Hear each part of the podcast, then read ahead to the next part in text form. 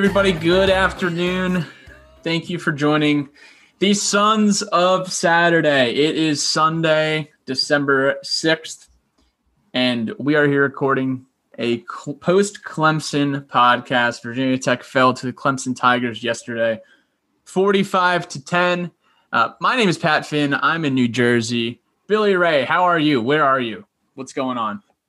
Fourth lost podcast in a row. Um, doing about as good as you can be. I mean, no, I'm fine. I'm in New Jersey. Um, spent the weekend traveling. Uh, I was in Virginia a little bit earlier in the week. Now I'm back in New Jersey. It's kind of cold. Um, missed a couple days in the Peloton. Got back in the Peloton yesterday. That was the highlight of my day. Um, and we're looking forward to getting back in the Peloton today. That's the highlight of what's going on with me. What about you, Grayson? Uh, you know, I've been where I've always been in sunny Los Angeles, California. Guys, it dropped below 60 here the other day. Uh, that was that was nice, you know, to kind of get me in the holiday holiday mood, if you will, seasonally correct. Um, I I actually had a very productive day yesterday prior to kickoff. Did a lot of things that I needed to to check off. Also got a little exercise in Billy Ray, and um, my entire body aches, and I can't explain why, but I'm in a lot of pain. So, um, and now I'm in even more pain because of the, the, result of last night's game. But all things considered, I'm fine. You know, sure. So, of course. So, uh, we're excited for basketball this week, but we have to talk about football. this is a uh, we're still in football season. We got a couple games left, or we got at least one guaranteed game left, and uh, we're gonna squeeze the juice out of the uh, the football season here. But we got to kick things off with a Hokie haiku brought to you by the Main Street Pharmacy. The Sons of Saturday podcast, Virginia Tech, is brought to you by our friends at the Main Street Farm. Shout out to Lord Dr. Jeremy Counts and his friendly staff on Main Street we love uh, the Main Street Pharmacy. They have um, what what really matters about the Main Street Pharmacy is how much they care about Blacksburg, how much they care about you as a Virginia Tech alumni or a Virginia Tech fan or a Virginia Tech student, maybe even just a, a Blacksburg resident. Jeremy will treat you like a number, not a neighbor. Students, if you're not on campus right now, you probably aren't on campus anymore, um, especially if you're living on campus because they they sent you home. But when you go back, in in uh in in I guess late January. Go check them out. They got Sons of Saturday flags, Sons of Saturday t-shirts at the Main Street Pharmacy where you are a neighbor, not a number. We have two haikus today coming from two of our friends. JJ Singleton has the first one. Today we are down, but Hokies are never out. Bring the cup back home. There we go. And then uh, positive. That was positive. That's a good, I that's a, that. Uh, that was a great one, JJ. That was a really good one. And Mr. Brightside. Mike Young, Money Season, aka Joe Rogers, our favorite fictional character. He says roses are maroon, violets are burnt orange, the plants are wilted. Mr. This, not so bright side. Not so bright side. definitely can resonate with that uh with that haiku there, Joe. So we'll just jump into it here as we do every episode. Where did we watch? Grayson, talk to us uh, about your viewing experience. Any fun? Any any any fun compadres or what's going on down in LA? I know you can't do much in that city right now. Sure. So COVID has uh, kind of taken its toll on this city. Um, COVID cases are really high right now, so there was no watch party yesterday uh, at O'Brien's pub in Santa Monica. So uh, I just stayed home, stayed home and watched the game. My buddy Austin Bourne, who's also a Hokie, came over. Shout out to Austin. Uh, he had just gotten a COVID test. He was negative, a rapid test, and uh, I too also got a negative test as well. So he came over, uh, drank some uh, some Bud Lights down the hatch, and and just watched the watch the game. Uh, it was actually all things considered a, a, a, lot of fun to to just see someone else that I don't work with. So we had a good time. Billy Ray, where'd you watch? Sick. Uh, I watched uh, on my couch with my father until it was uh, it was like a 28 point game, and then I crawled up the stairs and watched the rest from my bed. Um, pretty eventful. Uh, didn't really want to see anybody. Kind of wanted to just watch it by myself, um, and just watched it from home. That that that's what I did. Pat, yeah, same here. Had the Christmas decorations up inside. Watch with the family. Watch with the close friend uh, EJ DaCosta, Emily DaCosta, and Beth. Shout out Beth, uh, who came over as well. But um, yeah, enjoyed some nice Trader Joe's buffalo chicken dip Ooh. and uh, some Eagle Rare bourbon.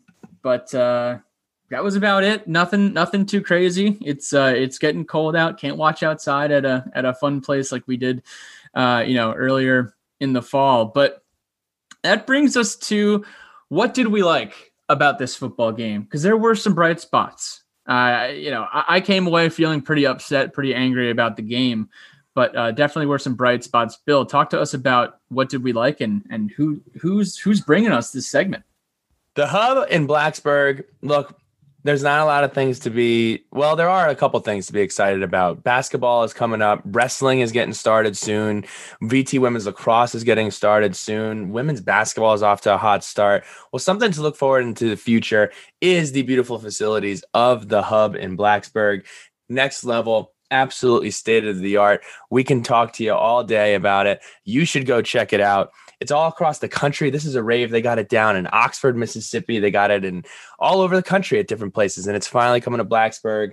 If you want to live luxuriously, you want to not have to worry about anything, you know where I've been through my different living escapades. Check out the hub in Blacksburg. It is the best in the business. Huboncampus.com backslash Blacksburg. Huboncampus.com backslash Blacksburg.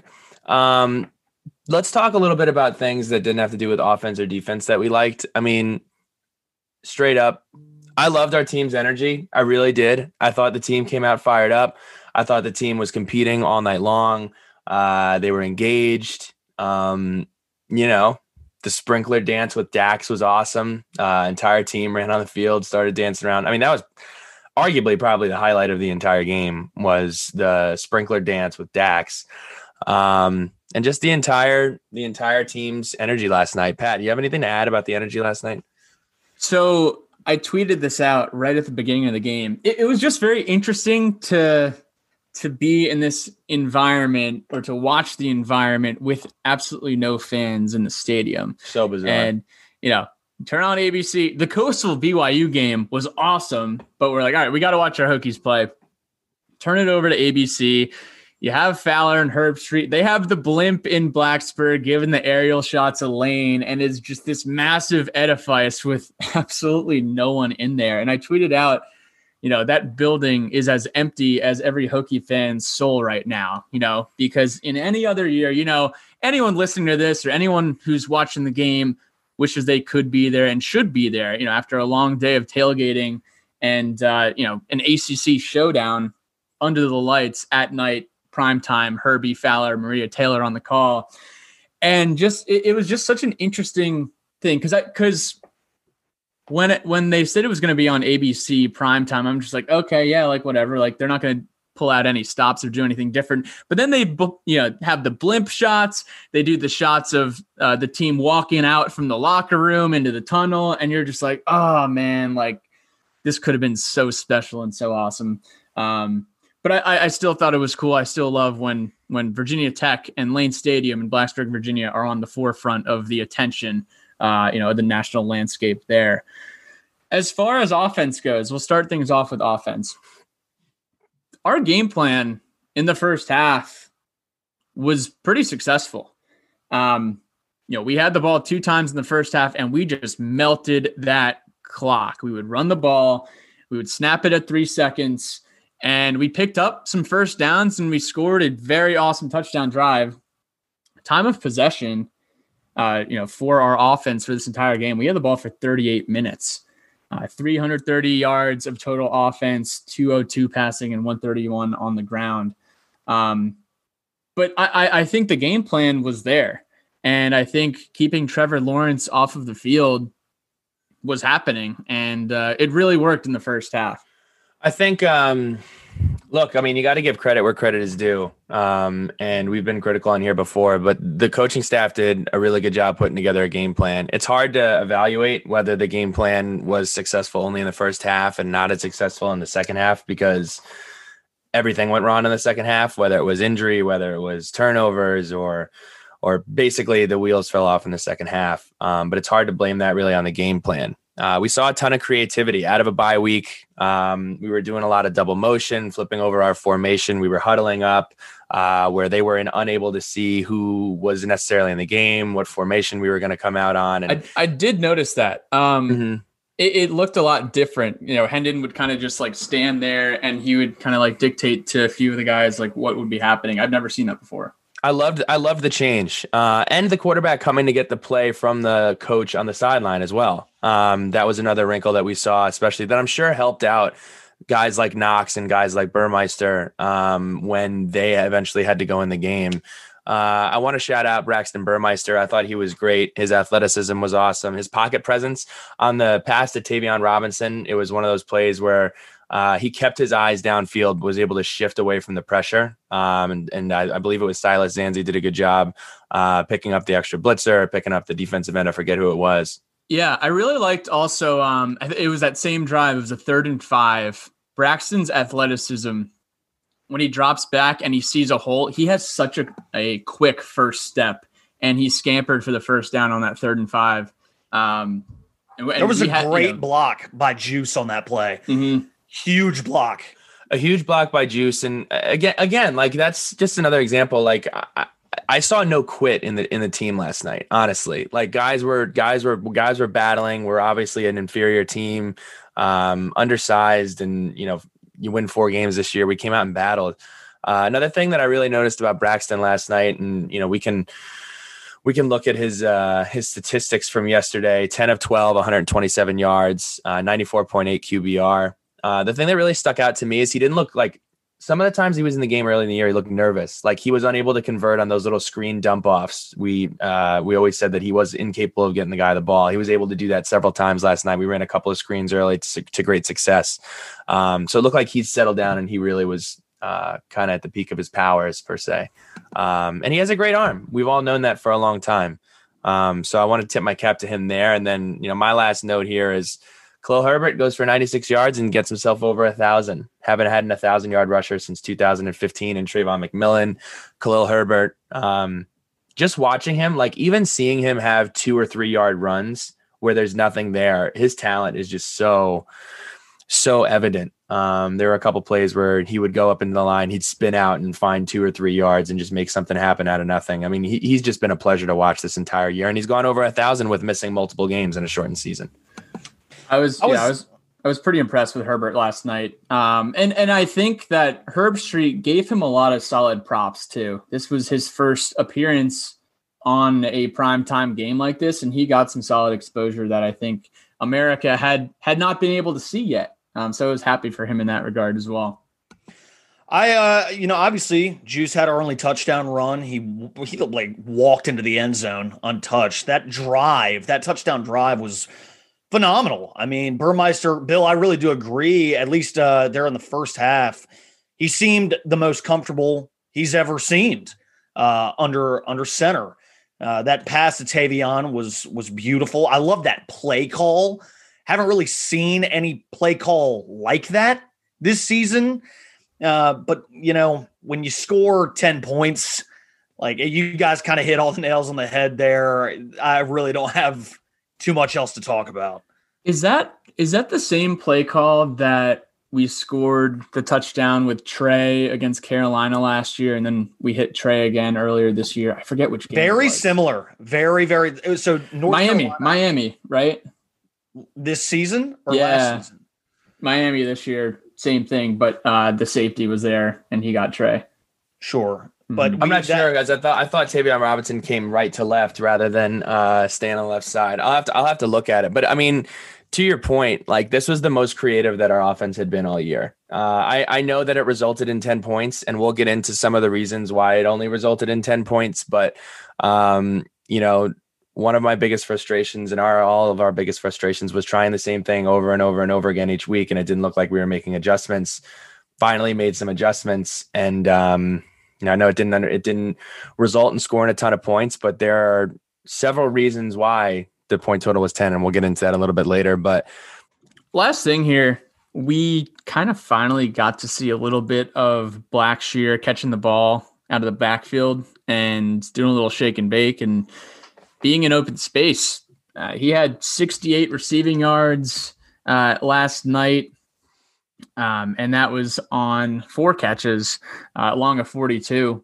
We've been we've been waiting to see that all season. That's what we heard about all off season is you know how much of a threat Blackshear would be. So finally got to see it. A little too late, but uh, nonetheless got to give him his props as well. Changa Hodge was awesome. I loved seeing Changa Hodge get some burn. I mean, I, am gonna be honest. When I saw his first lineup and we had the uh, progressive uh, zip cam or whatever they call it, um, and we were looking into the huddle, I was like, oh man, like where's Tre Turner? And to be honest, I had no idea Tre Turner wasn't going to play until he didn't. He wasn't on the field. Um, so you know, but Changa Hodge filled in really admirably. He's a big guy, uh, made some big plays. I love that we got him involved. Um, wish we could have got him involved earlier, um, but you know, he was a nice add towards the end of the season this year. Um, shifting over to defense, like it's really easy to look at Clemson scoring 45 points and a couple of the drives where it looked like it was really easy for Clemson um, to score and say that, it, you know, the defense wasn't good, but they've done that to everybody. I actually think the defense played about as well as you could have asked. I think over the course of the season, uh, Coach Hamilton, I think Ed Williams tweeted this. Um, he's gotten better. Um, he's made adjustments. Um, he's worked with what he has to work with, uh, and has shown flashes. Um, I would love him to be in the fold over the long term, oh, uh, in the long haul here. Uh, I love what he brings in terms of kind of his familiarity with the state of Virginia. And by long haul, I mean, regardless of what happens with this entire staff, I would love to see guys like Jay Ham, Tap, uh, Teerlinck, obviously, all of these guys kind of still be in the fold. Um, but when the defense needed stops, they came up and made stops. Um, we had a we forced a three and out right out of the half uh, when Clemson got the ball to start. Uh, forced an interception on a short field after the bad punt snap, um, uh, where Oscar had the ten yard punt. Um, you know, you just can't expect to hold Clemson every single time. They're going to expose you a few times, but uh, I thought the defense played admirably yesterday. You know, all they're they're in the first half uh, I love Deablo's interception in the end zone. You know, it, Herbstreit pointed this out. He was kind of out of position there on that play. He comes across the end zone, and if Deablo's not there, that's a touchdown. Like he comes right across. Had he not been there a second sooner, that's a touchdown for Clemson, no doubt. Uh, and big ups to Deablo to take a knee there in the end zone because in the past we've had some uh, we've had some DBs who like to take it out of the end zone and we're on the five yard line because they get blown up. So that's great coaching. Shout out to the coaching staff. Obviously, they're teaching the DBs, hey man, you pick it off in the end zone, take a knee, get that touchback. Would have loved to have capitalized on that touchback. Um, and you know, all in all, like I think the I think the secondary played pretty well. I mean, Brion Murray did get kind of torched by by Cornell Powell there uh, towards the end. There was the also no safety help. There are a lot of corners that would have got that would have. I just want people to understand that. I mean, sure. If you're in, sure. if you're in, if you're in man, if you're in man press against some of those wide receivers, you're you're picking your poison. You're picking. Do I want to stop Etienne or do I want to stop the passing game? You're you're. That's just going to happen. Yeah, you kind of roll the dice there, but uh, good day from from the secondary. Again, I mean, Clemson does this to everyone. They they're the better team uh, in terms of keeping them off the field. I mean, it could have been worse. And so, with our time of possession, you know, we did all that we could to keep Trevor Lawrence and that high-powered offense off the field. So, uh, you know, we did what we could. You know, as far as the defense goes, I I definitely agree that the defense did enough early on to keep us in this ball game and and keep our offense motivated. Um, a couple highlights that I saw: Trevor Lawrence is averaging over 300 yards a game through the air, and he he either did not have a great night, he wasn't himself, or we just had a great game. Meet you in the middle there. 12 for 22, 195, a touchdown and a pick that you were talking about. Uh, pretty impressive to keep Trevor under 200 passing yards. I mean, that's that guy's going to be the number one pick in the draft this upcoming year. Um, you know, how many how many top 10 picks or first round quarterbacks have absolutely lit us up over the years. It's nice to see that, you know, we were able to keep him in check.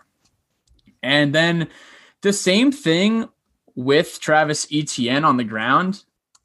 I don't know if you guys really thought he had any, you know, game breaking runs, but he only ran for 68 yards, um, or 66 yards, 4.1 yards a carry. It, it was more so just a lot of situational stuff that was our was downfall this game. It was their backup running backs who were torching us. Mm-hmm. Yeah. We had we had Etienne dialed up. Yeah. Mm-hmm.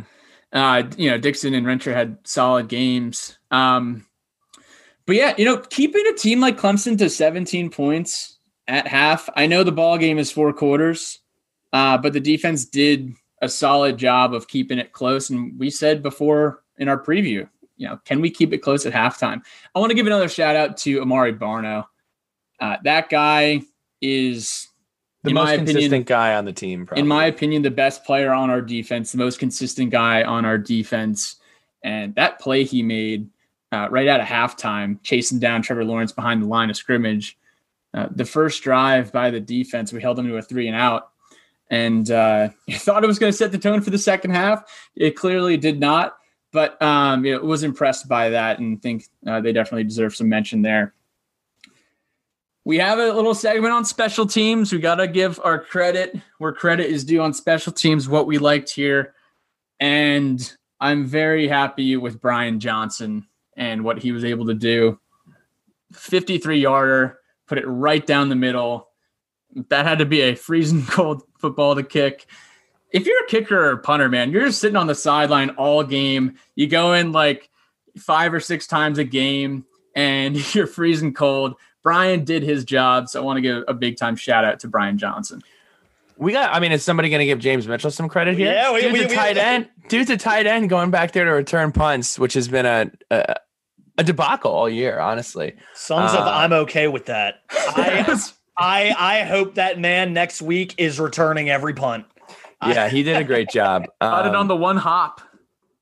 Got it on the one hop. Did a great job. Um, so shout out to James Mitchell. Was glad glad to see him get back there and and do a good job. Um, but yeah, that does it for things that we like. A little longer than maybe some would expect, but uh, we can jump into things that we uh, that we didn't like. And I'm going to kick it off with this. Okay. Um, the offense has been a problem I don't want to say it's been a, no. The offense has had problems the entire year, especially these last four weeks. Um, but to me, this game was so different than the Pittsburgh game. Whereas I think a lot of our problems were either execution or injury. Uh, and I tried to think of what are the three biggest reasons that we scored 10 points. Well, not including the fact that we're going against Clemson. Um, the injuries, you lose two of your quarterbacks. You don't have your third string quarterback. Your fourth string quarterback is playing the lion's share of the second half. That certainly doesn't help. Uh, we had fumbles. We fumbled the ball three times, one of which resulted in a defensive touchdown. Um, you just can't do that against Clemson. They're gonna they're going to crush you for making mistakes. And then the last one for me is, and this was just inexcusable. We may have well have had five turnovers because the inexcusable personal fouls uh, that absolutely crushed our drives. Uh, most importantly, being the first one out of the half. And Pat, I know we spoke about this before the game. We were hoping that we'd get the ball first to kind of set the tone um, instead of deferring or or uh, Clemson ending up uh, taking the ball. We got the ball first, and we're really driving the ball down the field. We had a a good like momentum setting first drive, and it gets crushed by a uh, by a personal foul. Um, and that's kind of been wasn't the first drive of the game. Hendon uh, couldn't handle the snap. That's right. I'm sorry. The second uh, the second drive of the game, uh, we had the personal foul. I don't think the, uh, the personal foul wasn't until the second quarter. Was it not? Yeah. Regard we regard we regardless range. Yeah. Re- yeah. Regardless, the whether it was the fumble on that first drive or the personal foul, that's kind of been something that's kind of bit us bit us in the bit us in the butt all year. Uh, last night we were only penalized two times for 25 yards the entire football game. Um, and that's kind of like Brock plays hard. Uh, he plays, you know, nasty, but he's done this before. This has been in other games. This just simply cannot happen. Um, and it crushed two of our drives and ended up in lost opportunities for points. So when I look back on this football game and why the offense didn't click, it wasn't necessarily game plan. I thought we had a great game plan. Thought the offensive line played really well. Thought Khalil Herbert was doing some awesome stuff, and um, that's really what it came down to for me. You know, it's crazy when you think we only had two penalties last night. And and and I'll say this, uh those personal fouls, it's it's like you said, Bill, it's inexcusable. Uh Brock is an intense football player. Okay. He plays with a lot of emotion. I'm sure if I had pads on, I'd be just like him. I would pro because I, I'm just an emotional guy. I I would probably have a personal foul or two myself. So I can't I can't sit here and say, "Oh man, like don't do that." But they killed us, man. You're right. We might have we might as well have I mean, I would have been I would have been critical with you too if you got to if you got yeah, to yeah, yeah. Fouls. No, no, 100 150%. Like if I were doing that and I'm a fan, I'd be pissed at me. Like you there have been too many moments this season where we've had a glimmer of momentum killed by just not thinking straight. I get it.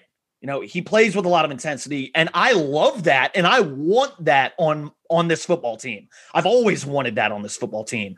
But intensity like that comes with a price. You have to be smart and you cannot let your emotions cost yourself and your teammates. It took me uh, back to uh to the battle at Bristol, um, where I know this wasn't this this obviously wasn't a personal foul thing, but Wyatt Teller had the multiple chop block calls uh, against Tennessee.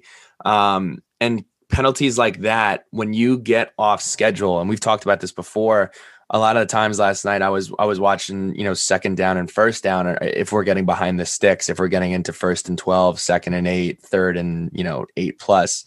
Um, and you're just not going to be able to convert uh, not having a full uh, a full roster of your starting wide receivers and you know an inexperienced quarterback going against Clemson. Um, you when you're in plus territory or you're in an opportunity where you can run different plays, you just can't be giving free opportunities like that. And even though it was just twice, those were two drive killing penalties. Sure.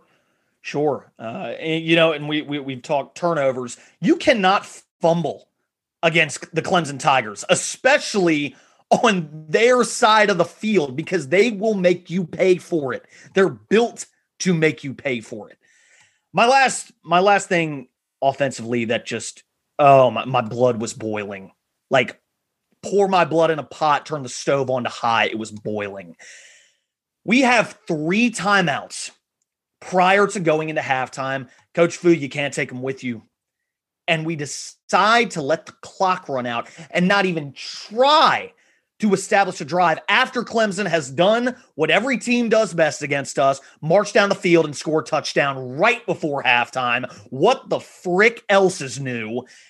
And, I, and all I got to say is that's weak, bro. It's soft. And on a larger scale, it does not instill any confidence in me that this program is headed in the right direction. It's playing not to lose when your chances of winning are already at the bare minimum. It was so soft. And it's like Mike London S clock management. It's, it's, it's horse crap. It's horse crap. It was bad. Oh man, I did. I okay. Blood on the stove boiling. That is hilarious because I was feeling the exact same way. I think steam was coming out of my ears. I was infuriated. My buddy EJ says, "Hey Pat, do you want to go play ping pong during halftime?" And I'm just like, I'm just like, no, I, I can't. I just I I couldn't focus. I was so fired up from that. You got three timeouts. Herbert takes it back to the 35 or whatever. He had a great kick return, was moving in and out of traffic. And then after one bad play or one, you know, short gain, we just decide to kill it down to 24 seconds or whatever. And then, oh, remember who's on your team? Khalil Herbert, one of the best running backs in the country, is on your team. He goes scampers for a big gain, and all of a sudden you're like, oh, great, we have, you know, three seconds left and three timeouts, and we're going to have to do this very, very strange Hail Mary play that just added insult to injury to everyone's uh, pre halftime. Uh, the play never, sh- it never should have happened. Brutal, brutal. Well, I mean, you, if you're going to, ta- uh, I agree. I'm not disagreeing. I, I, did not like, I did not like the way that that went down. I, I agree. However, it's the it's been the mo of what we've always done. You okay, gave well, it, oh, hold on, hold on, hold on, hold on. What we've always I'm gonna, done. I'm gonna let you. I'm gonna let you. I'm gonna let you. I'm gonna let you rage. I'm gonna let you rage. I'm just telling you. I'm just telling you what happens. The first play, like we've said forever, dictates what you're going to do. First play, you get four yards and we let the pl- play clock bleed out. I would have loved to snap the ball before three seconds were on the clock to get one more opportunity to see if, okay, can we move the chains one time and then let it go? You give the ball to Herbert on second down and six, he gets 30 yards. So again, if you want to say we shouldn't have even been there, we were handing the ball off to do the exact same thing and take it into halftime. You get the 15 to 30 yards. It's a it's a kick in the nuts when you get the play after that. I agree. I would have loved to be for us to be a little bit more aggressive though. I'm not Brian just- John Brian Johnson had just hit a 53 yard field goal six minutes prior. And Herbert takes it to the 35. I'm not asking you to put the ball in the end zone. I'm asking you to get 35 more yards, not even that much, and kick a field goal, get some points. Dabo Swinney's football team is getting the ball out of the break and you're not it's essentially just looking the offense in the face and saying i don't i don't we believe, don't trust you. I don't believe in you guys. I don't think you guys can run the one minute drill with with three timeouts. Like come on. Like that, I, that was inexcusable. so weak. and, and so weak. and i just i can't get behind when coach fu gets on the press conference and says i'd do it again. It's just like really? Really? I wouldn't. Would I wouldn't. I believe him. I don't think he's lying. Whether you agree with it or not is what. here's, here's, here's the problem. Here's the problem. I know he isn't lying, and that's a problem. That's an issue because three timeouts, bro. It's the Clemson Tigers, it's man. the Clemson Tigers. Go score some points. This ain't West, this ain't Western Kentucky, dog. Like, what the hell? Out of it, like just dumb dumb. I used to say something on this podcast. Henhouse shit is what that was. Sucked. Sucked. Terrible. I agree. I would I would have done it differently. To be fair, defense did come out make a great stop after uh after after halftime. Did do their yeah, job, made a great they stop. They did. We should have been tied. We could have been tied. We or at least could have been 17 to 13 at the very least. But no, no, no, no. We'll, guys, we're going to the locker room. It's fine. and we, okay, we did not lose that game because of this single drive. But let's zoom out that single drive and and the way it was approached in the press conference and just how riled up everyone is because of it is just a microcosm of this entire season. Um, so moving along, I won't, I won't, I won't, I won't, I won't disagree with that. I won't disagree with that. I don't think like last night we were having conversations that that set the tone for the second half, implying that the team would have come out and played differently because of that. I don't agree with that at all. Um, but momentum. It is momentum. a game. Brian it Johnson hits another nice field goal. Going to the breakdown four. Get the ball with the opportunity to to go up three. Come on dude i'm not gonna act like that is i just don't i just don't think i i don't i just don't think that that affected the headspace of of the team at all. I think they came out, they competed. We got a we got an you interception from Deablo in a game of momentum, and we fumbled it two plays later. Right, like, right. I mean, but you're you know. saying you don't you don't think the team went into the locker room a little bummed out? I, I think they were a little bummed. So mad. I, I think they were so bummed out that uh, that we didn't get in on the hail mary. The hail mary just honestly added insult to injury more than anything. The hail mary coming up a yard short Totally. Added insult totally. to injury. That, and to be transparent, if we run the ball twice with Herbert and he gets three yards on each carry, then it's probably not a big deal either. It's the fact of them, it's the fact that we had that 15 yard run because you're at like when you said before, you're like, do you not trust your offense to score in a minute and six seconds? Honestly, no. I don't trust our offense to score in a minute and six seconds with a running back who's really good and a receiving core that's not very good. That's just that. That's just how I feel about it. You have to. You gotta try. You have to you try. Gotta try. It's Clemson. Okay. You're only okay. gonna get one shot before they're up twenty points.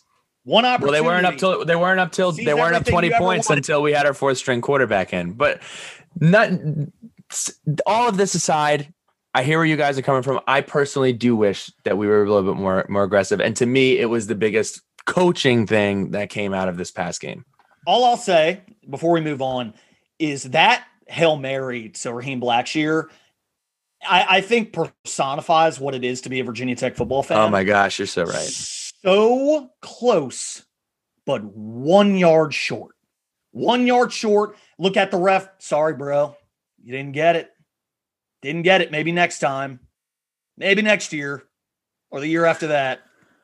All right. Absolutely brutal. Yeah, great catch by Blackshears. Bummed out on the result there. So, um, two more things that kind of just were uh, were question marks, or uh, you know, just from a personnel perspective.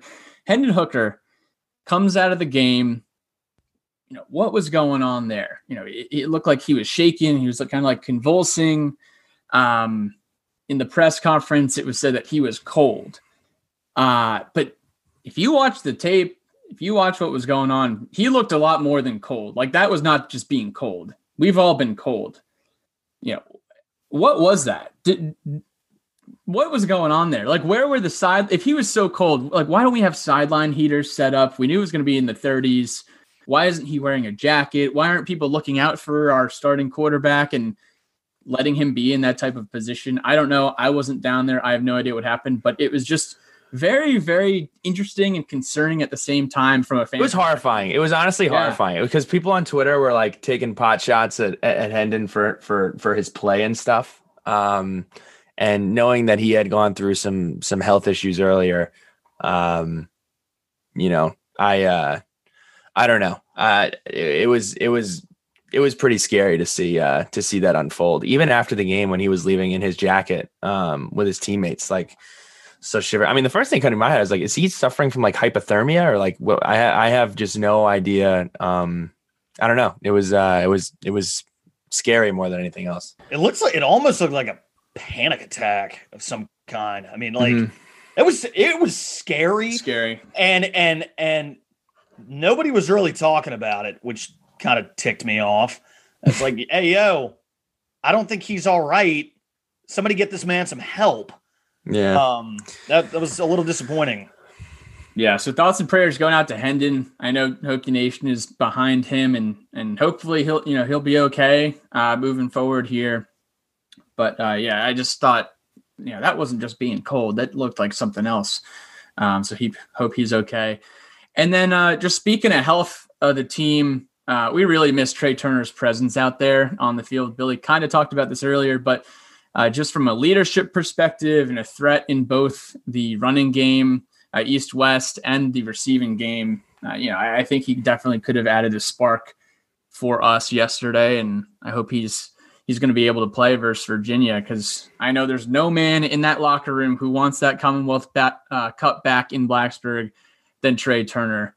So, uh, hoping he is all right. Shifting over to defense, I really don't. I really don't have a ton to say negatively about the defense. Again, you're going against you know multiple first round picks. Um, we haven't really been able to develop an, an identity. I don't know how many. Kirk must have said that a hundred times, but he's right. Uh, we just don't really have a, a defensive identity. Um, I guess just inconsistency. Um, you know, didn't see a lot of Justice Reed yesterday. Kept getting torched on the. Um, I think it was two or three times we got killed on uh, the Trevor Lawrence read uh, where you know we just crashed extremely hard. Uh, had nobody there to account for the quarterback, uh, and he was able to trot into the end zone. Um, but uh, but yeah, that was that was my issue with the defense, honestly.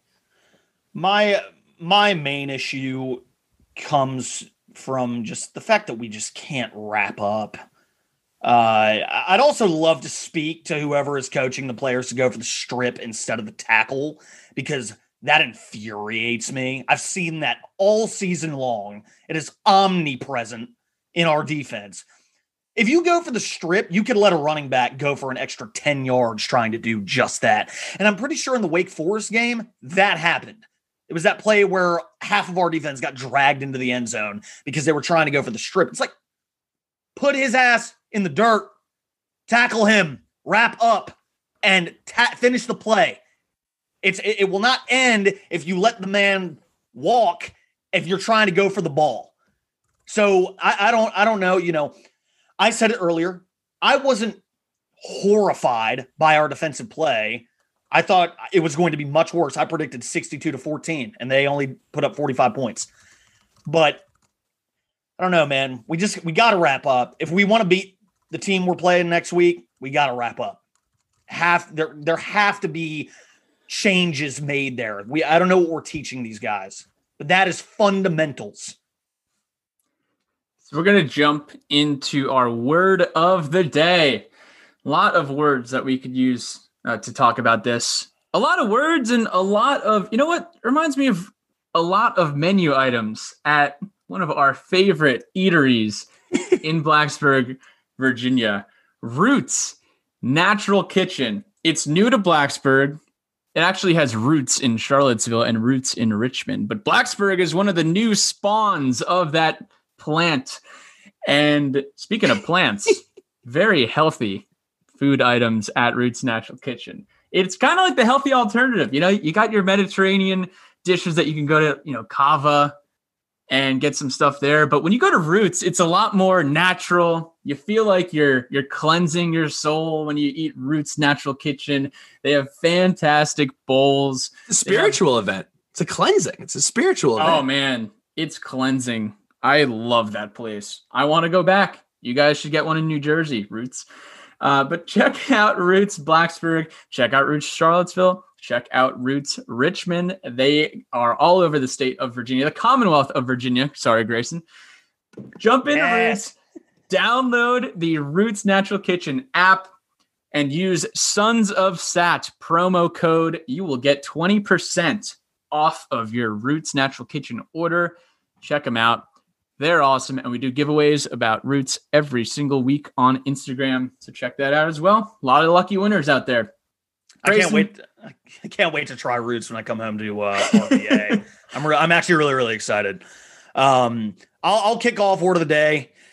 Uh, first, I want to read this tweet from Virginia Beach Councilman Aaron Rouse, former Hokie great, uh, on some of those ferocious Bud Foster defenses uh, in 2005 and 2006. He tweeted, and I quote, I am not easily upset, but if you run a program into the ground that my brothers and I built with blood, sweat, tears, with loyal fans, then I will be upset. End quote, hashtag Hokies. Councilman Rouse, I could not agree more with that. Uh, my word of the day is crushed. I'm absolutely crushed. Now, let me make this clear. We were never supposed to win this game, but to see our perpetual fall from grace just crushes me. We used to compete with the Clemson Tigers at that high level, but they are light years ahead of us now. And to see former players who have gone on to do very successful things, he Aaron Rouse was in the NFL and is now a councilman in his hometown of Virginia Beach. Talking about how it crushes them, that something that they help build is crumbling right in front of their eyes, that crushes me. And now we sit here at four and six, and I have no confidence, none whatsoever, that we win next weekend against the U- UVA Cavaliers. I almost don't even want to watch. And, and and I guess here's my thing: we lose to UVA. I want a page one rewrite. I'm calling for all the staff, current staff, Coach Fu, Cornelsen, everyone. I want them gone. Uh, I, you want to fire? You want to fire Darryl Tapp and I, I, I, and and, uh, I've, and I've, I've, said, I've said, I've said that the defensive staff, because they're in year one, they get a pass. I've said that on podcast prior, but last year at around this time, I came on this podcast and I said, we don't win 10 games next season. I'm done with this staff. And I'm there. I'm there. This is not it. It's not it. And and guess what, y'all? Hey, Dr. Jeremy Counts, I'm sorry, man. Shane Train, it's not happening. He's he's he's down in Columbia right now. I'm really sorry. Uh, I can't. I don't have the answer for you. I can't tell you where do we go from here. But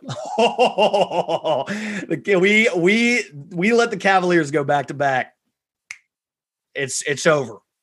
It's over. I want them all gone.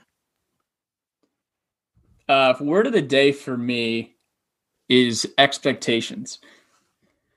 You know, we jumped on the preview, me and Cadams, and we were saying, you know, Clemson's going to score a lot of points. We might score some points too, but not nearly as much.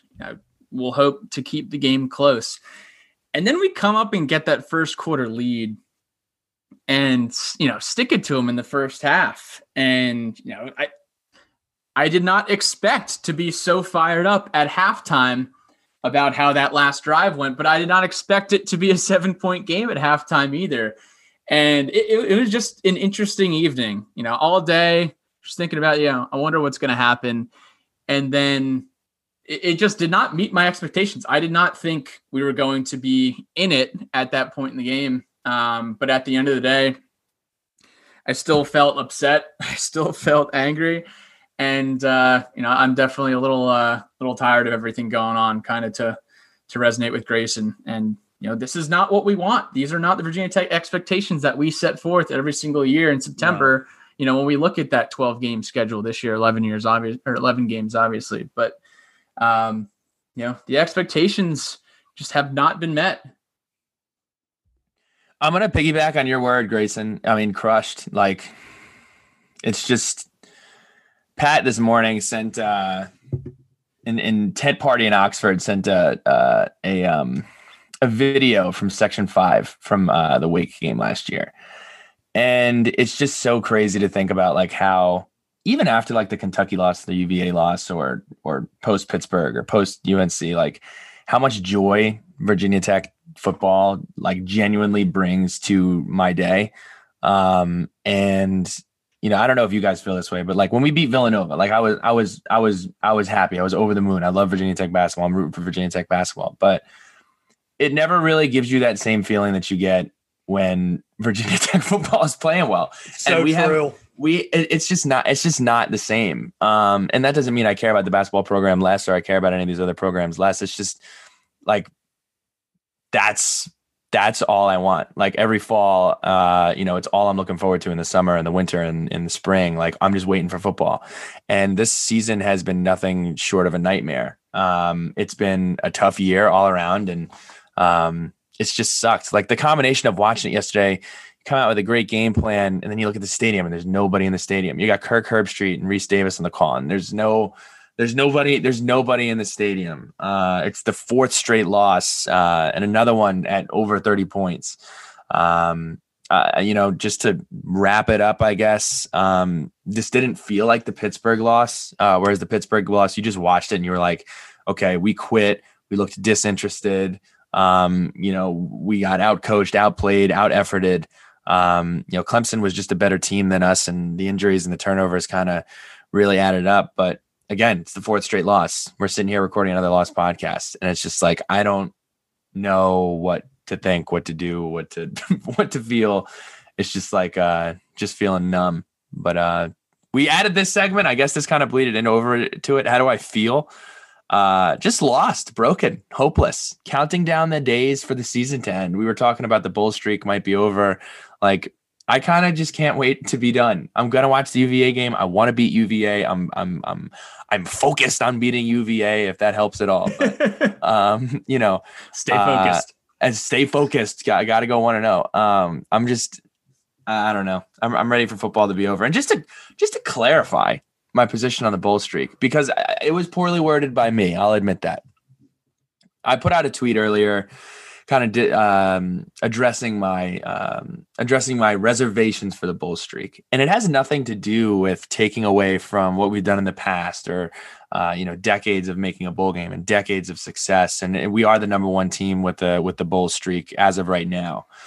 Um, my problem is I don't want a bowl game to be the barometer of success for Virginia Tech. Uh, and I think that's kind of what it's become. Like so many times, like we talk about, like keep the streak alive, keep the streak alive, keep the streak alive. That might have meant something like back in the early thousands. That might have meant something in the 90s where you had to win nine, 10 games to go to a bowl game. We have five and seven teams going to a bowl game now. You know what I mean? And at this point, you're lumping in, we kept the streak alive. That includes the 2018 year. Is that something to be fired up about? 2018, where we have our first losing season, uh, or, you know, some of the other years where we squeak our way in. I understand it's maybe one of the it, it honestly just is probably the sad reality of there's just not that many exciting things to kind of talk about. Um, but going to a bowl game should be the expectation here. If you need to go 500 to go to a bowl game, we should damn well be going to a bowl game every single year. Period. Yeah, and then I mean the bowl streak, not even the bowl streak, but bowl games, they've just been completely diluted by the fact that it is it is a money grab everywhere. There's too many bowl games. The college football playoff has kind of diluted everything in college Companies football. that- everything's about the playoff. companies that are sending it that are not allowing employees to come into work and are working remotely are like, oh, but by the way, we're still gonna have the uh, the Redbox Bowl in uh in in bah- the Bahamas. So load up the kids, bring them on down. Like it's just it it it, just the whole thing rubs me the wrong the wrong way. Grace, I'd love I'd love your perspective on the bowl thing real quick before we uh before we hear Pat's how do I feel. Uh, what are your thoughts on kind of the whole bowl game thing? Sure. So, Bill, I, you know, I'm with you, man. I loved what you just said about that. Should that should be the expectation every year. Okay, sure, yeah, but now it feels like that's all we have, and that's all we have had now, probably for the past seven or eight years, is a crusty bowl streak. What does Clemson sell?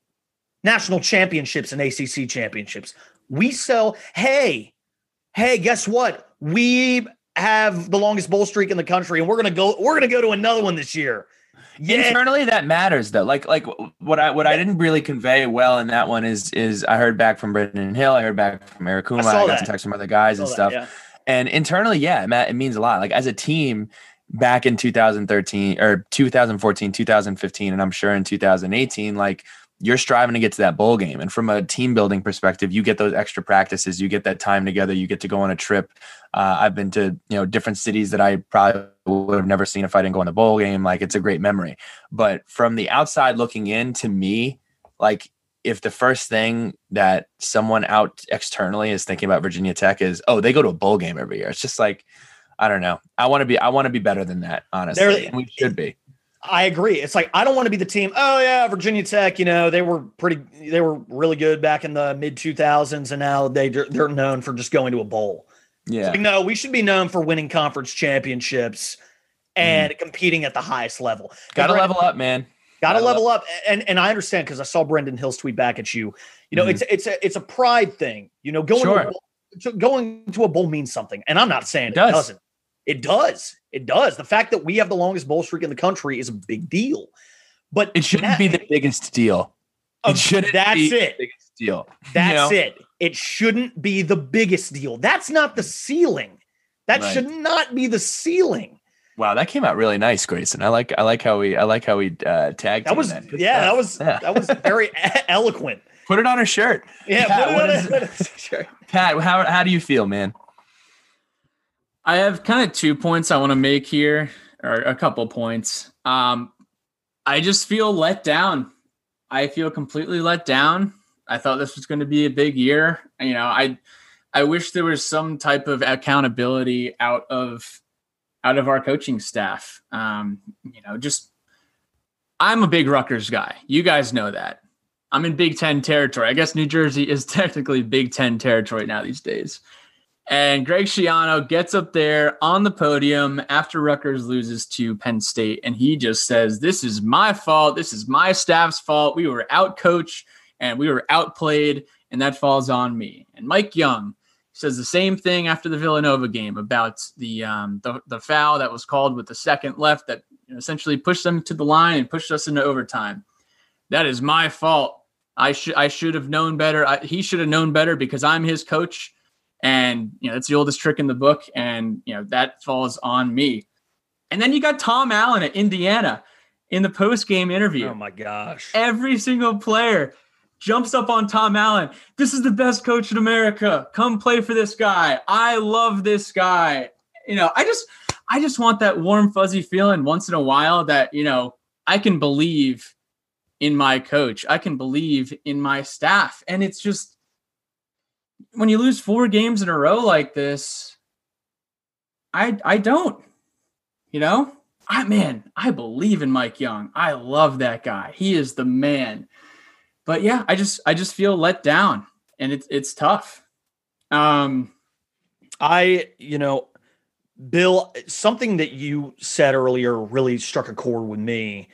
You know, we talk about basketball. And obviously, we're undefeated right now. That's awesome. Like the Villanova win, huge. Obviously, that makes you happy, right? But there is nothing, no, there's nothing in this life that brings me greater joy, honestly, than when Virginia Tech football wins a, w- wins a game. It's not And I- close. It's not even close. And like I, I think it's football carries more weight than basketball because there are fewer games. And the, the games are spaced out.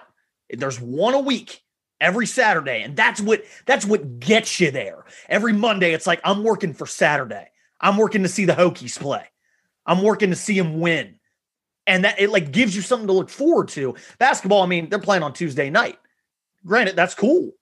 But man, when Virginia Tech football wins, it's it's euphoric. we were playing Clemson this week, and you know, any other year you're dying for that opportunity. Even if, like, in the back of your head, you're like, I know we're gonna lose. I, I barely spoke about the game. Like, I barely, like, you know, last year when we were get, leading up to like the Notre Dame game, like, I'm looking at like Notre Dame's too deep. Like, I'm watching Notre Dame games. Like, I'm, I'm, I'm looking at like what, what, what, what matchups are we gonna exploit here? And I'm not saying I'm not rooting for the guys. I'm not looking forward to them. It's just like, it's not even fun to talk about and that's obvious. I mean, you know, but it's just that's the overwhelming feeling is like, yeah, the basketball team's great. Yeah, my Celtics get to tip off in like two or three weeks. Um, the Mets have a new owner who's going to spend a ton of money, and we're going to win a World Series pretty soon. That's exciting. But like beating Duke in football by forty, like hits different. Like it just it just does. It just it's, it, It just, means it- more. It, it just oh it just always will.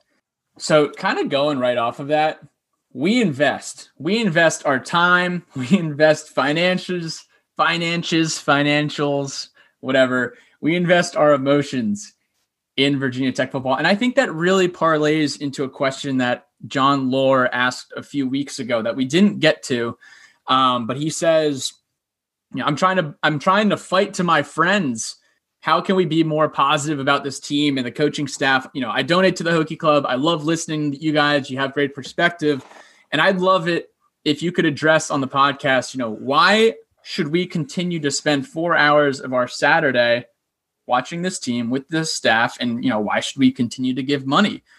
I'm not sure I've, you know, ever been more embarrassed to be a Hokie fan. And there's a lot of people who are right there with you, John. So it kind of it kind of boils down to three things for me. Um, you know, now that I've had some time to think about it, and I I messaged John about this, but I wanted to you know put it on here. I would keep watching and keep supporting Virginia Tech football and every sport at Virginia Tech because of these three reasons. Uh, one, Will Stewart, big shout out to him. I know he did this. I think it was after the Pittsburgh game. How the program belongs to the fan base. Um, you know, he talked about Virginia Tech football will always be there and that the fan base will exist long after any coach or administrator or you know anyone else involved with the program is gone.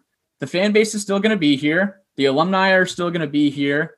Uh, Cassell Coliseum and lane stadium they're still going to be here. And as a fan it's it's your duty to support and engage with this program because the program belongs to the fan base. It always has belonged to the fan base. Um, if you want to check that out, it's at the one hour and 23 minutes mark uh, from Will on their post Pittsburgh episode. But number two, the community. And this this one really hits home with me why I invest and why I spend so much time. Um, you know, if you're listening to this, you might not have any other teams out there. I don't. Grayson doesn't. Billy's, you know, number one is definitely tech football, but you know, all of my closest friends are the folks and the family who supports this program just like I do. You know, we celebrate together, we grieve together, we joke around together, we watch all the games together. And you know, I feel like the amount of friends and companions that I have made through Virginia Tech and through Virginia Tech athletics, you know, really just gives me reason enough to stay invested and in love with this program. I cannot tell you the amount of friends that I have met just tailgating for Hokie games, you know, just because we share that common bond, that common passion. Um, and then, you know, number three, the players. You know, I, I I love this team. I love the guys on this team. I've never loved a group of guys more. I know I feel like I say that every year, but you know, I, I love big play Tre and Hendon and Jarrod Hewitt and Shamari, Darrisaw, you know, Brock, the nastiness, the great. I know, I know he makes mistakes, but I still think he is a great football player. You know, Divine Deablo, Khalil Herbert comes in and is a star for Virginia Tech. Amaré Barno gives his all every single week. Um, so just the players, you know, you got some guys who are going to be playing on Sundays. That it, it's it's it's important to tune in and watch them when they're when they're playing their college days. Look at Tyrod, you know, he's been in the league for 10 years. Look at Logan Thomas blossoming. Look at the Fuller brothers and Brandon Facyson getting some time.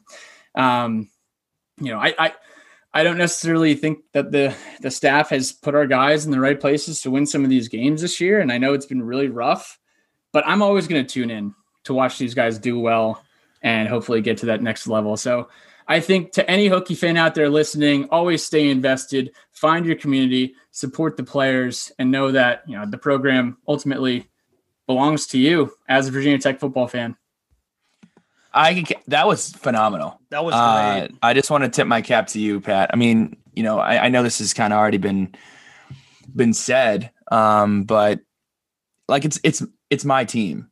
Like it's mm-hmm. that's where I went to school uh, you know, I still know some of the guys on the team now, but even years from now, like they'll be dining at the same dining halls they used to dine at. They'll be taking the same classes. They'll be enjoying the same small town that I I enjoyed when I was in college, um, and making the same great memories that you know I made in my time. Um, and there's nothing else that I would rather do on the 12 to 15 or whatever Saturdays over the course of the fall. Like I I just can't imagine myself doing something else. Um, also it it hasn't been bad for very long so i don't know what it's like to be bad for eight ten years so maybe that'll change. Hopefully we don't get there. I don't think we will but um, i just love this program and i'm always going to support it and you know i think i think those three points really uh, hit the hit the nail on the head.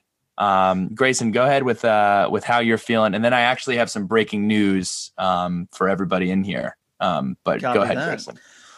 No i mean pat very very eloquently put, and that comes from the heart. That comes from a guy who has been around this program ever since he was a little kid.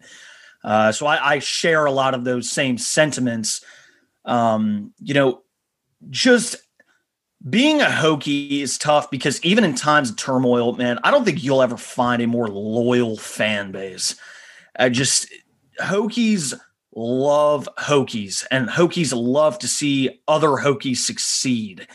Uh, and so when the team isn't doing well, it it breaks everyone's heart, uh, especially knowing where we have been and where we should be, uh, and where we currently stand now. And you know, we the the idea that we're all crushed uh, has we, we can't hammer that home enough. So I don't have really too much else to add on that front other than, you know, I just feel for the players. I feel for the players. I want them to succeed. And we got one left. And the the, the last one on the schedule is the one that means the most. And dad freaking gummit, we better win. Like for for my my sanity, for everyone's sanity, we cannot let those bow tie wearing, breed sheep eating wussies in Charlottesville go back to back. I will be damned if we do. So that's that's all I got left is that one game. It's like make my day, please. Um, you know, that's that's it for me, man. I just I just want to see our guys do well at every level in the in the classroom, in the weight room, and on the field. Uh, it's, well, it's, I got I got some awesome breaking news about about doing well post grad, and I think you guys are both going to be fired up. I don't know if you guys have heard this. Go ahead. But posted four minutes ago, officially by the Philadelphia 76ers. Oh yeah, I see. They it. have signed Justin Robinson to a contract with the Philadelphia 76ers. Um, I couldn't be happier for him. Well, there you go. go. Been, what a transition! it's, it's been such. It's been such. Uh, I know it's been a, a, a tough year for J. Rob and, and everything else, and how hard he's been working and stuff. And uh, you know, the the terms of the deal are not disclosed. Obviously, there's going to be a lot of stuff going on in the off season with training and um, making the roster and everything else. But he's getting another shot. Uh, I know he played with the uh, Delaware Bluecoats, which were the NBA G League affiliate uh, since January 21st. Um, but I, I'm I'm so happy for him uh, and wishing him nothing but the best uh, in this upcoming basketball season. So um, really happy for Justin. Uh, moving right along here, uh, we got letters from the lunch pail. Man, we have a bevy of letters from the lunch pail as we have the last few weeks. As always, letters from the lunch pail brought to you by Uscape Apparel. I love Uscape Apparel. Let me let me say this lightly because the family's downstairs. Uscape Apparel will be um, the official one of the official gifts in the Mitchell household for Mama Mitchell, Papa Mitchell, and Jackson Mitchell. So I will be going over to uscape.com and uh, using the 15% off Sons of Saturn, Sons of Sat discount code uh, to officially outfit the Mitchell family for Christmas. So be sure to head on over there, check them out. They got some great stuff. Rep your skyline. It's comfortable. I was wearing the crew neck today when we were down at family dinner. Uh, it's nice. It's bulky. It's warm. Uh, it's cozy. Nice for sipping. You know, if you do the whole eggnog thing by the fire or the Yule log on the TV, whichever one you do, um, check it out. Love Uscape Apparel. Um, Pat, get us uh, get us rolling here with the uh, with the with the letter L's from the P, as my boy G would say. Our first one comes from Karsten. Karsten. sprinklers of Saturday. He says, other than the sprinklers coming on, what was your highlight of the game for Virginia Tech? I will kick it off. I just got to shout out my boy Knox Kadum. Uh, fun fact Knox Kadum defeated Justin Fields in high school. Knox is from Rome, Georgia. He his number was called, and he did not play that bad, man. He uh, he definitely hung in there. Uh, led a led a couple solid drives, but he was a highlight for me. I think I think we're definitely going to need him next week. I don't know the status on Burmeister, don't know the status on Hendon, but uh, I want to give a uh, a tip of the cap, as Billy would say, to Knox Kadum. When opportunity knocks, Kadum Kadum delivers. delivers. I'm glad we got. I'm glad we got that in. No, I mean that's def- that was definitely my bright spot. Um, you know, you just have to consider like what he does over the course of the week. Um, you know, fourth string quarterback, signaler. He's running the scout offense primarily. He's probably going off of like memory from the summer um, on on playbook stuff and meetings. But uh, for him to step in there and and and be, I don't think he didn't play bad. I thought he played well. Uh, step in there, deliver, do what he has to do. Um, you know, obviously, I hope Hendon or Braxton can go, but I, you know, he showed some moxie. I uh, I'm fired up for Knox Kadum, and and I'm and I mean this, Pat, and you. We've had these conversations too. People have DM'd me or texted me and been like, "Hey, this Knox Kadum guy, like, he's actually really good. Like, I know he was committed to JMU, but like Knox Kadum can actually play ball." Uh, and coach said So it at the end of the Tech. game. He came so to he Tech came to te- yeah. So he came Yeah. to Tech, uh, and Coach Fu has has spoke about him and said he'll he has a chance to be a productive quarterback in his tenure at Virginia Tech. So you know, hands uh, putting the mitts together for him for sure. Um, Grayson, what was your? Do you have a highlight from? Uh, from I would yesterday? say I would say Burmeister. Honestly, you know, Hooker Yeah. Hooker goes down and and I said it earlier, you said it earlier, Bill. He looked the most comfortable he had been uh in in the pocket and, and Mhm. under center all season. So It's what he was advertised as at the beginning of the year. Like what he did yesterday was was what we kind of expected. Um, DMC, the real McCoy. With all respect to Knox, if BB and Hooker can't go next weekend, would the staff slash captains be open to having QP return to the team and start? Would think it benefits both sides. I can answer this one. I mean, I don't know. I haven't talked to the captains. I don't. I don't. I don't know what their feeling is. I mean, uh, I wish Quincy nothing but the best. He's been the ultimate teammate, the ultimate warrior. But you know, once you bow out and and you know you're moving on with with two weeks left in the season, I don't. I don't think it's appropriate or even something that you would have a, a, conversation about. Um, you know, I, I I would love to see Hendon or or or uh, or Braxton be able to go next week. If not, give Knox some reps. Um, but uh, yeah, I don't I don't think that that's I, I don't think that benefits either side actually uh, to do that. Yeah. And I think even mentally, just I'm sure Quincy, once he posted that thing on social media, he's mentally checked out, you know. And I don't know if he was You checked can't out do it. before that or not, but you can't you it would can't be happen. it would be very interesting from a PR perspective, just like what kind of coverage would would we get from that.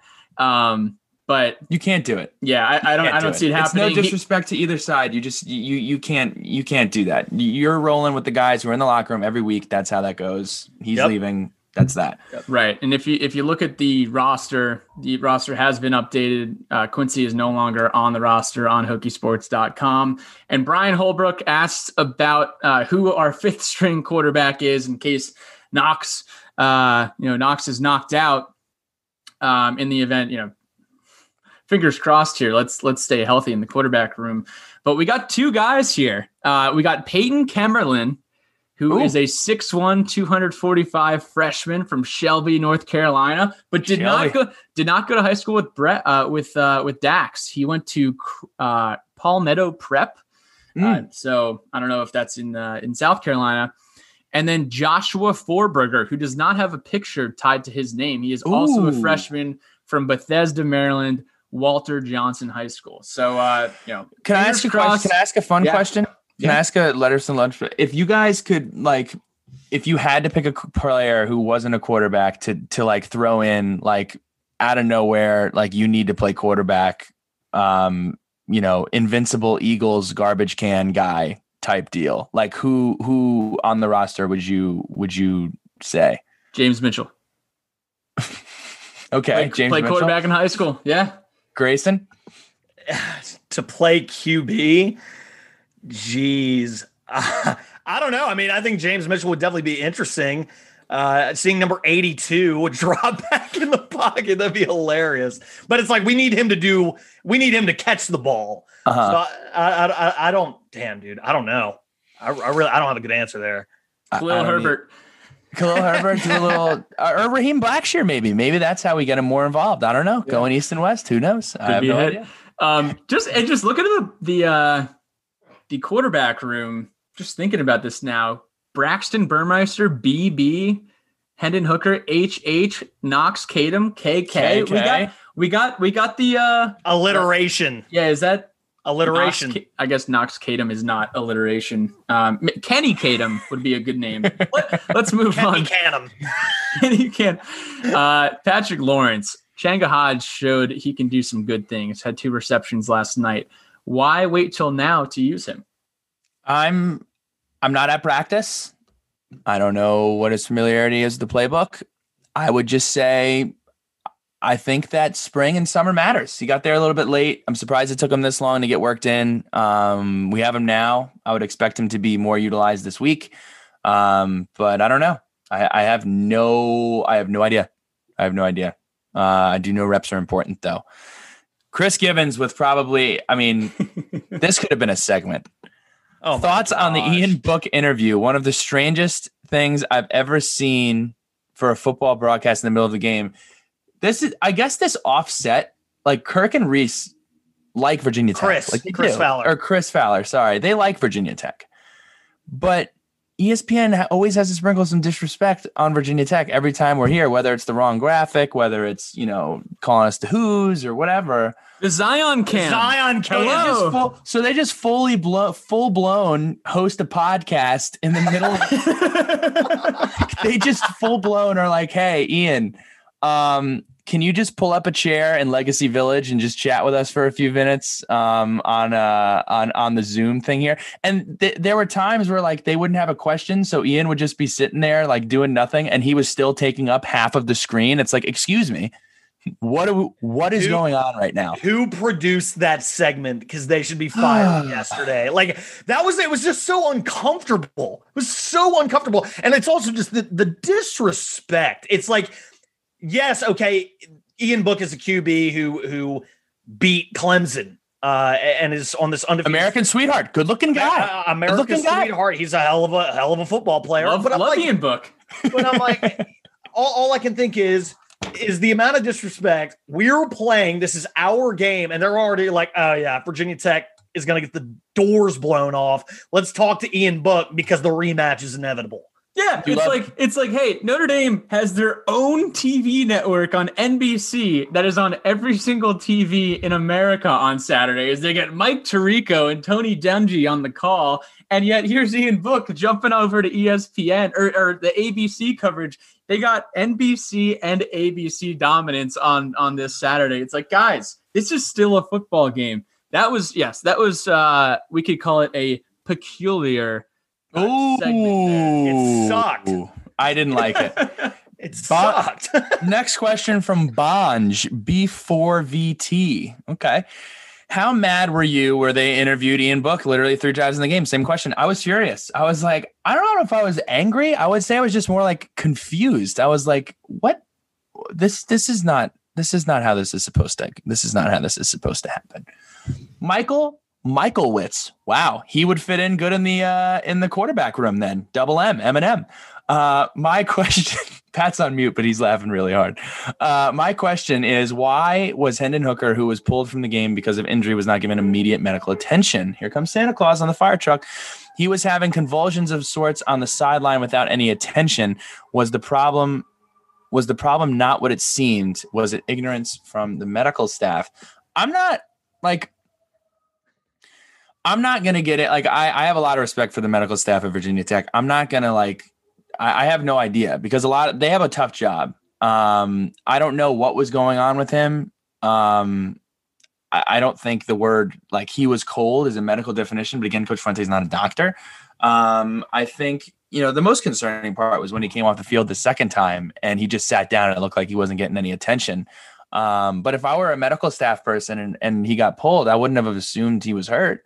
Um, but um, yeah, yeah, I, I just my only answer to this question really is like I hope he's okay. Like I don't know what's happening. Um, I hope he's okay. I, I, hope he's been assessed. I hope he's been looked at. I know Virginia Tech fans were freaking out about it, rightfully so, just because they're worried about him. But, but, yeah, I hope he's uh, I hope he's all right. Brian Holbrook, how can we not find a wide receiver to adequately return punts? This goes all the way back to putting an injured Hazelton back there a few years ago just to fair catch it. Beyond embarrassing.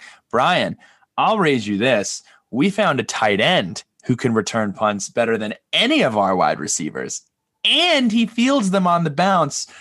I got to tell you what, we have the TX to VT thing going on. We're trying to get the VA to VT thing going on. How about TE to PR, tight end to punt returner? I am all in on that hashtag. That's a fire hashtag. You get that one? Because, you know, the fire truck in the background. Uh, yeah. Santa Claus is going. I don't know if you guys do this in your local towns. We throw Santa Claus up on the uh, up on the fire truck and drive around and have him wave. I hope I don't miss it because that's actually one of the highlights of my December.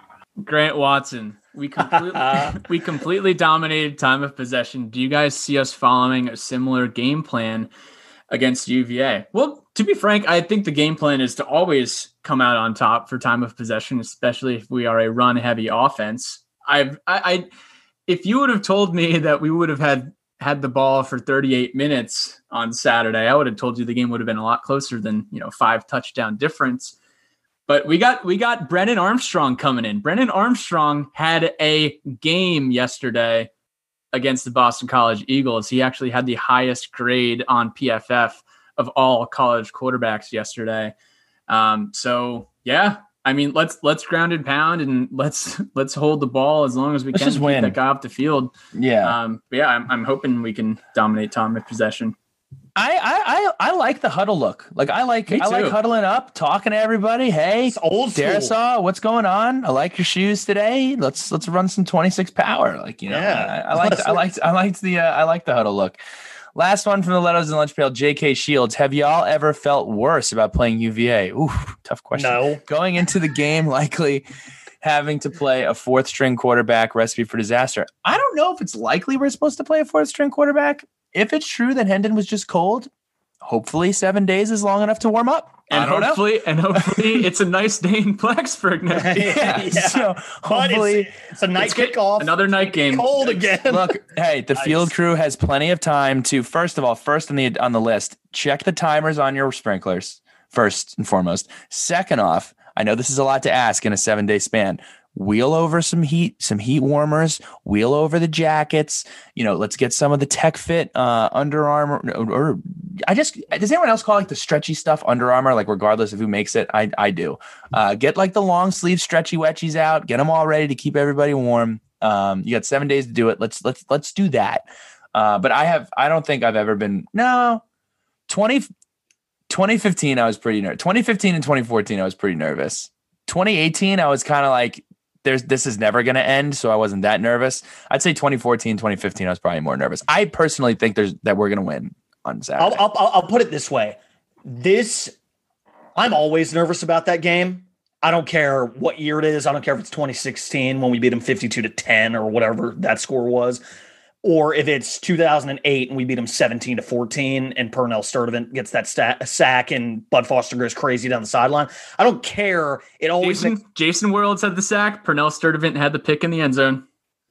in 2008. We'll have to fact Yep. check that. But okay. Oh. do we have some? Do we have some hokey history beef here? I don't know. I don't know. yeah, we're, we're gonna have to talk. you know who about that doesn't? You Pat. know who doesn't know who it was? Me. anyway, uh, we'll talk about that. But I, I will say this: this year, I will be the least surprised in my life if we lose. Wow. Wow. Yeah, I mean, I'm I'm full transparency. I'm I don't feel good about it at all, especially with the quarterback situation right now. I mean, the only thing that makes me feel better. I, I- for I, we were talking before we pressed record today. For some reason, I keep thinking the game is in Charlottesville, and that just it's not. But I I, I don't know. I, I just have this weird feeling about next weekend, and I don't like it, and I don't want them to go back to back. So Pat, yeah. I'm gonna eat some crow here. I looked it up. it was Sturdivant. hey, don't don't talk to me about. I know everything. Purnell Oh. Sturdivant, number 45. Don't don't step to the champ. Get murked, kid. All right, all right, all right. Um, yeah, I got to say, 2018 was the most nervous I've ever felt before the UVA game, just because that year was a disaster. I'm, I'm, I'm not confident this week either. Uh, that's all I'll say. I do like it that it's at home. Uh, we haven't lost to UVA at home since the late 90s. Uh, so let's bump it in to Sharky shoutouts. Thank you everyone for submitting letters from the lunch pail this week. Closing thoughts, Billy Ray. Uh, I don't know. I don't see you drinking a Long Island over there. I don't see you eating some wings, but I know that next time we're at Sharky's in Blacksburg, we'll be doing that. So shout out to Sharky's. But uh, give us some closing thoughts, my friend. Bear with me. Plenty of closing thoughts here. First and foremost, I want to shout out Bill Roth. Bill Roth got some national attention this week. He was uh, covering, quite frankly, the most interesting game of the entire weekend. He co- covered the Coastal Carolina BYU game, which was a great football game. So I want to shout out Bill Roth for getting some national attention. I want to also shout out former former Virginia Tech Hokie Sam Denmark, who does play at Coastal Carolina. Uh, interested to see kind of where they fall. Interested to see what bowl game they'll be going to. Um, but what a great story coming out of Coastal Carolina. Shout out to Jackson. Jackson will be home on Sunday for the first time since July. I cannot wait for that rolling ball of butcher knives to be back in the Mitchell household. He called me yesterday on FaceTime and he said, Hey, yo, just to let you know, you're going to have to get out of the Tempur-Pedic bed and move over to the other bed because I've been sleeping in a twin for the last couple months. So I'm going to be a good brother. I'm going to move myself out of the comfortable bed, get into the other bed. Um, so, you know, excited to get Jackson back home. And also, I don't know, but you guys, I had a great time before the game. Uh, I want to shout out Chris Monaco. He's headed out to uh, the Secret Service, but don't tell anybody because it's a secret. Chris Monaco headed out to the Secret Service in Georgia. Uh, wishing you nothing but the best. It was great to see you, and I will see you next year. Uh, in March, socially distanced social, so, social security secret service, uh, not able to get out and about. So I will see you next year. Fitz, Jaden, Harry, Rosa, and company. We all went to Maggiano's and then a Charlottesville tour. Thank you, Riley, and a great job by Cadams on the game preview last week. Fantastic. So, uh, what a great, uh, what a great line of shout outs. What does everybody else have? Pat. Yeah, want to shout out. I know, um, got a shout out Dr. Cran and the Chesapeake Center for Complete The goat. Dentistry. The, goat. The goat of teethery and contentery and sons of smiles. Scallops, Sons of uh, Shrimp Scampi this weekend. That looks Scampi. so good. Um, and then wanted to give a, a quick plug and shout out to our partner podcasts. Uh, number one, Sons of Saturday, Notre Dame, the Irish folks. Uh, they have been doing a great job. Uh, So is their football year. team, And honestly. also, I mean, they are they are U N D defeated, undefeated. Um, and then uh, they, they've had some great guests as well. If you like the Irish, if you like Ian Book, go ahead and check out Sons of Sad Irish. And then Josh and Ross, Rossi Three Sacks, Josh Parcell of Sons of Saturday, uh, the national podcast. They had Bill Roth on last week. Give them a follow. Uh, they do a lot of fun segments as well. Um, but yeah, want to give want to give them a plug. Follow them at Sons of Sat. They do the national podcast twice a week.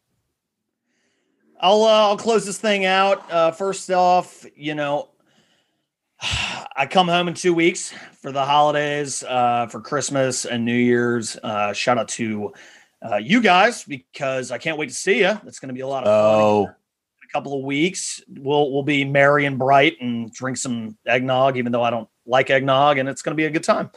Uh, shout out to my family. Oh my gosh, cannot wait to see you guys.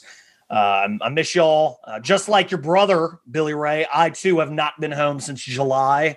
So I uh, I cannot wait to come home and just be with my family for a couple of weeks, and then you know, I here's to here's to beating the Wahoos. Got to get that cup back. That's figure it out. Figure it out. That's the job. Figure it out. Make it happen. You have a chance. You have a chance to make me smile for the first time in a very long time. Yep. Associated with Virginia Tech football. I would love nothing more than to smile. Pat, I'd love to see him show off his pearly whites. Anyway, everybody, we got te- we got basketball coming up later. Again, State, last baby. shot. Beat Penn State. beat Penn State. PSU. We have to do it. We got to do it. Um, and then last uh, but not least, obviously, shout out to Justin Robinson. Happy for you. Can't wait to see what comes out of that. But we will be talking to you really, really soon. And this week, I promise, I promise, I promise, I promise, I've done this before. Our interview with Coach Sung, the Virginia Tech women's lacrosse coach, will be dropping in the first half of this week. So look out for that. Take care, everybody.